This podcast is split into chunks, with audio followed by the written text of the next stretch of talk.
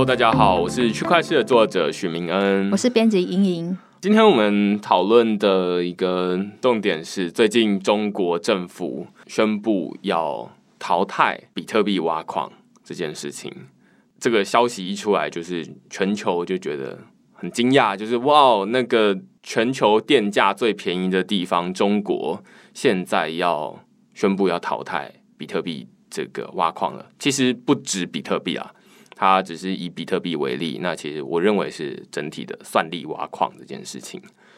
于是大家就在讨论说，那这个政策到底是怎么出来的？然后它背后有哪些逻辑？这是我们今天主要讨论的内容。这样子，中国它是提出一个草案，它是因为刚刚说的要淘汰的，那是其中一个部分，就是它是要淘汰算力挖矿的这个东西。对，然后它其他的分类还有分为被鼓励的产业跟限制的产业。所以呢，它这个呃要淘汰的包含了比特币算力挖矿这件事情，那还有淘汰什么其他的东西吗？它这是一份叫做他们是一个发改委，有点像是台湾的这种国发会或者是什么样的一个政府机关啦，中央机关。那它这个是每四年发布一次产业结构调整的指导目录，就是说，哎，那我们国家的。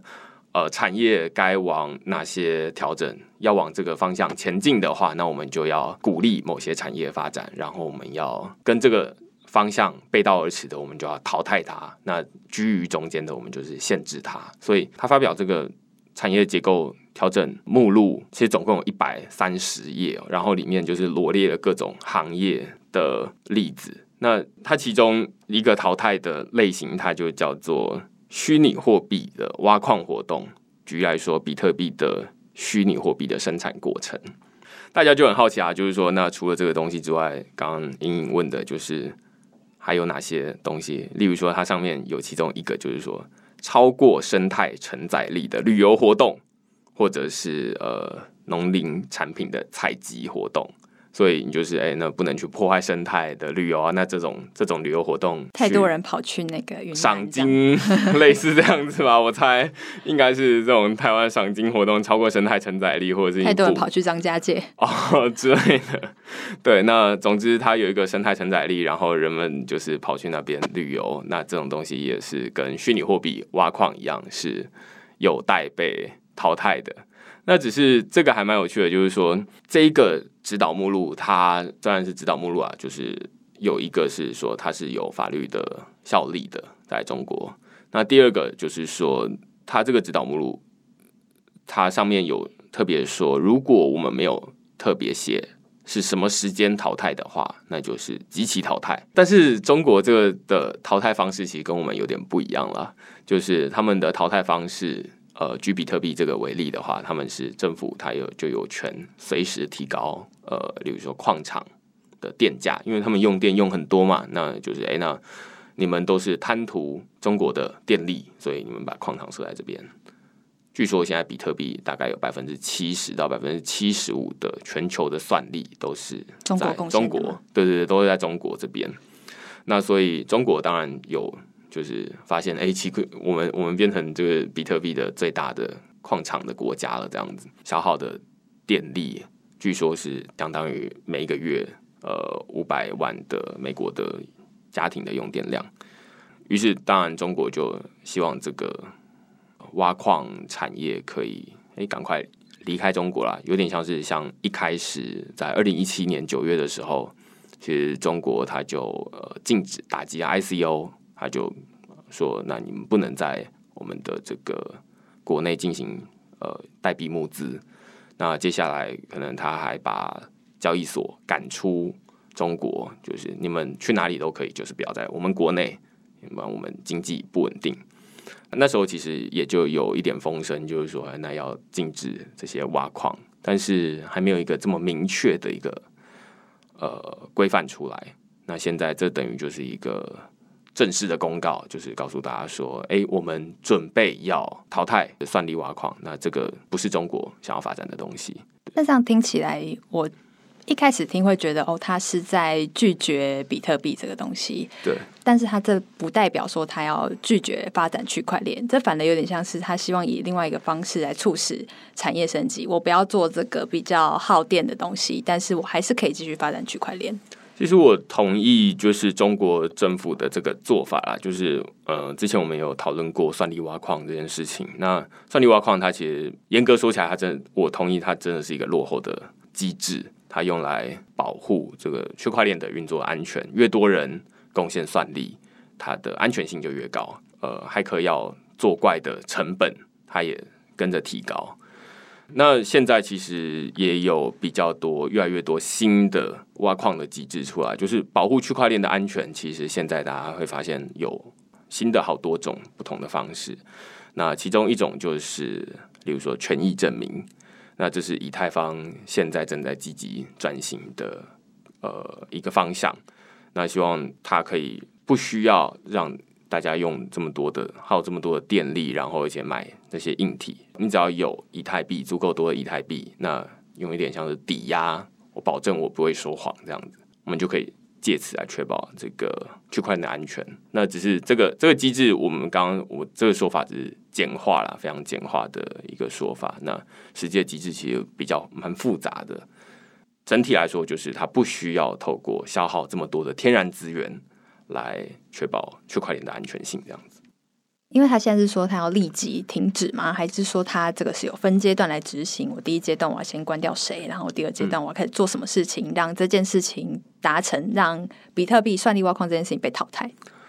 对他这个是有一个施行的时间的，那施行的时间是两年之后，所以他现在公告，甚至他现在只是一个草案而已，还没有定案。即便就是定案了之后，还要再花两年的时间，它才会真正的实施。所以，呃，有的人第一时间就会好奇，就是说，哎，那当中国禁止了比特币挖矿之后，到底会影响哪些东西？然后不会影响哪些东西？我们先从不会影响的开始说起好了。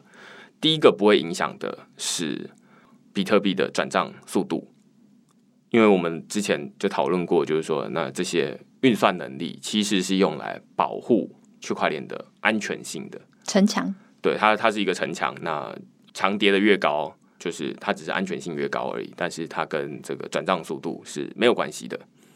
越多人来挖矿，转账速度不会越快；越少人挖矿，转账速度也不会变慢。这是第一个不会影响转账速度，第二个是对价格的影响，我觉得是微乎其微啦。因为两年的时间，大家矿场它可以迁移，有的人他就是我，我还有很多时间可以来反应了。这两年的时间对于区块链这个领域来说，它其实是非常长的。我们很难说两年之后它的它的价格下跌，就说哦，原来是两年前那个中国政府的禁令终于要生效了，这样子。两年前我们也没有办法预测现在的比特币价格它是怎么波动，其实会有更多的因素来影响这个币价。所以我看到一种说法，就是说，哦，中国的便宜的电力要结束了，所以会推升整体的比特币价格的上涨。因为现在帮忙维护比特币算力的都是一些比较昂贵的电价的国家。那所以这会推升整个比特币的价格上涨，我觉得这是跳太远了，这逻辑我我其实其实想不通的，因为其实首先越多算力进来，并不会让比特币的价格上涨；越少算力在这里面，也不会让比特币的价格下跌。就是这挖矿跟币价，这完全是两件事情。越多的矿工进来，它只会让挖矿这件事情越激烈而已。那所以当有一批中国的矿工离开了。甚至他们可能也不是离开，他们只是移民了，从中国移出去了。这并不会影响币价的涨跌，所以呃，我觉得这个分析其实是很有问题的。因为币价主要还是我持有的人，我想不想再用比特币这个转账系统，主要还是我的供需这样子。对对对对，就是。但如果我觉得，因为现在。算力变少了，然后我觉得好像比比以前不安全了，我可能会移走。那反而比特币的币价是不是反而可能是下跌的这样？嗯，对。但是呃，其实比特币现在的算力是算是全球就是已经是最安全的。对对对，它它其实是非常高的，所以即便掉了一部分，我相信那百分之七十是不会完全完全离开啊，就有点像是中国把交易所赶走之后，他们并不是就突然关门了，也有一些关门了，但是多数是移往海外去。所以，除非它低到一个影响区块链运作安全的这个程度，这应该是掉很多了，可能掉个九成这样子，那大家才开开始担心，就是哦，那比特币的价格可能会下跌，因为大家大家信心全失。而且，那如果这件事情发生的话，那那个币价不是这种小小的跌，而是。暴跌，对雪崩式的跌这样子，因为那就代表大家都对这个东西没有信心了。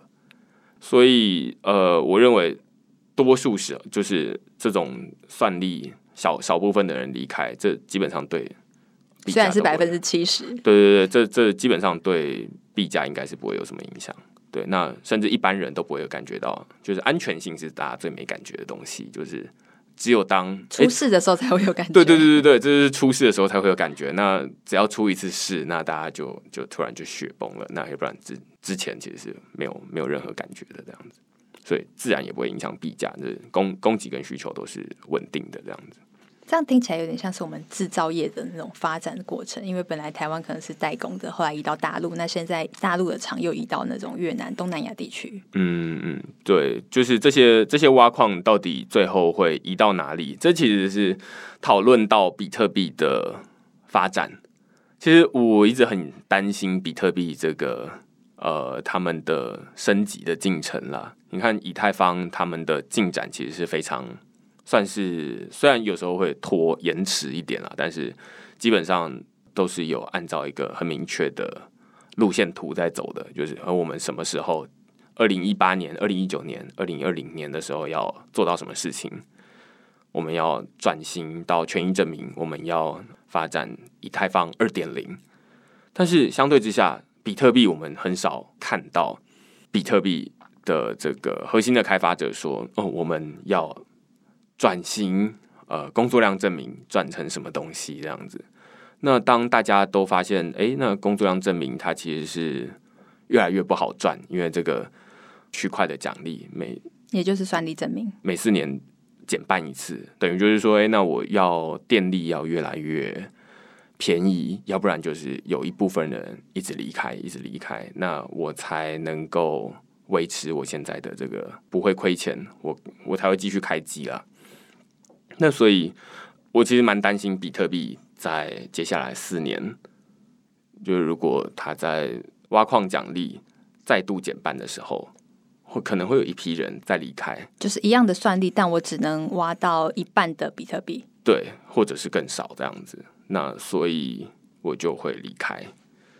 这时候，当中国也开始诶禁止这些东西了，那到底谁来负责这些？呃，挖矿的工作，这其实是呃令人比较担心的东西。那尤其比特币的核心的开发者，他他们比较像是没有一个领头羊，像以太坊，它有一个意见领袖 Vitalik Buterin。虽然有人会批评说，哎，那这样子是有点中心化，对对对，中心化，这样你带领大家怎么怎么走。但是这其实一部分啦，他也没有特别的地位，他只是大家都莫名其妙喜欢听他说话而已，这样子。对，所以我认为这个币价应该说是这个挖矿奖励的减半，或者是比特币的没有没有升级，反而会比中国的这个禁止挖矿的影响还要来得大。但我觉得这样听下来，其实中国政府提出的这样的一个策略，它其实是跟整个区块链产业还有点像是密切贴合的。因为现在比如说你刚刚讲到的升级，它就是想要排除，想要不要再用。呃，算力挖矿这件事情，它要转型，然后升级到我不要用这么耗电的方式，我就可以来保护我这个整个系统。那其实中国政府要做的也是不要再花这么多的电，所以我觉得这两个其实是有点像是互相在呼应的。对，它是符合国际趋势的。其实我觉得，因为大家已经批评这个是耗费环境资源很久了，中国政府一直很，我觉得一直很有很有 guts，就是例如说，他是第一个。跳出来，在二零一七年跳出来说，那我们禁止 ICO 的国家。那现在又是呃第一个跳出来，就是说我们连挖矿就是都不要了。就是算力挖矿都不要了。当然，这两个都是因为他们深受其害啦。就是 ICO 是当初在中国是非常活跃的，那也有因此很多人被骗。那现在他们自己国家也深受这个挖矿其害嘛，就是耗费了很多资源，但是其实是在帮大家全球运行这个比特币的网络。那他们自己又不喜欢比特币，所以。又管不到，对对对，又管不到这比特币这样子，那所以干脆就离开。但是，呃，我认为还蛮有趣的是，这对比特币来说，比特币的这个矿工或者整个社群网络来说，其实一件是好消息。为什么说是好消息呢？过去算力全部都集中在中国。这其实大家会担心，就是说，哎，那如果中国他想要透过他们掌握的百分之七十、百分之七十五的算力搞垮比特币的话，其实相对容易耶，因为他们呃，等于就是城墙有百分之七十都是这个国家盖的，对，那他要在中间戳一个洞，这其实蛮容易的。现在他们等于是把这个东西赶出去了，那赶出去之后就没有一个相对之下就。没有像中国这么集中的一个矿矿场集中地，那相对之下会让比特币更去中心化，这就会让有一些反而解决算力集中的问题。对对对，反而会解决这种大家很担心说，万一中国政府出手，然后让比特币崩坏怎么办的忧虑。那现在就等于是说，那算力都是平均分布在全球各个地方，因为大家的电费其实都差不多这样子。那大概大概是这样了。那我这边我来帮听众朋友问一下好了，因为他现在要赶走的是算力挖矿这件事情，但是不代表赶走发展区块链这件事情。对，我觉得可以稍微跟大家解释一下，因为我觉得应该还是有很多人他会直接把比特币跟区块链画上等号。虽然现在应该会更多人了解了。对，对，所以呃，区块链它是后面的这个大家最简单的说法都会说啊，那区块链是比特币背后的技术嘛。之前有很多人问我说：“那到底区块链能不能不需要靠虚拟货币也能发展？”其实答案当然是可以的，因为现在有非常多的企业，它都是没有发行自己的虚拟货币，但是他们在用区块链。举例说，台湾政府就是啊，台湾政府它没有发行自己的虚拟货币，但是呃，我们就想说，那我们要用区块链来打通各个政府之间的这个数位身份证，对对对，协作门槛这样子。另外一个就是。例如说，Walmart 就是之前他们也说，那我们要其实都是同样的逻辑，就是那我们要打通各个呃不同机关或者是不同企业之间的资料库的城墙，这样子，这是区块链的一个其中一个很重要的应用。那相对之下，虚拟货币它只是说，那我们用这个区块链的这个技术来让这个虚拟货币没有办法被任意的复制，然后。没有一个中心化的机构，它可以去控制、阻挡这个有人要转账给别人，或者是不转账给别人这样子。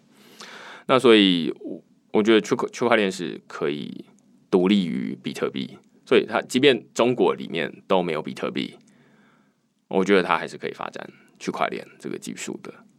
就是它不要 ICO，也不要比特币的算力挖矿，但是它还是要发展区块链。对我，有的人很多人会说啊，那这其实就是到底啊，你不要发展区块链啊，对你就是你就是呃，感觉好像我不知道哎，这这感觉好像你只要你你喜欢的东西，但是其实大家会觉得这不可行啦。那但是我我认为这是完全可行的，因为现在已经就有很多不同的例子告诉大家说，你不需要币，你也可以做得很好的区块链应用这样子。今天这是我们讨论的中国，他们打算在如果成立的话，是在两年之后，呃，禁止算力挖矿。那它到底会有什么样的影响，以及它不会有什么样的影响？我觉得这是最重要的。那希望你喜欢今天的内容。那如果你喜欢我们今天内容的话，欢迎在下面帮我们评分，然后留言。对，那另外我们也给。语音节目的听众，一个一百元的折扣码，你可以用来订阅我们区块市的文章。你只要输入 L I S T E N Listen，你就可以获得一百元的折扣优惠。谢谢大家，拜拜。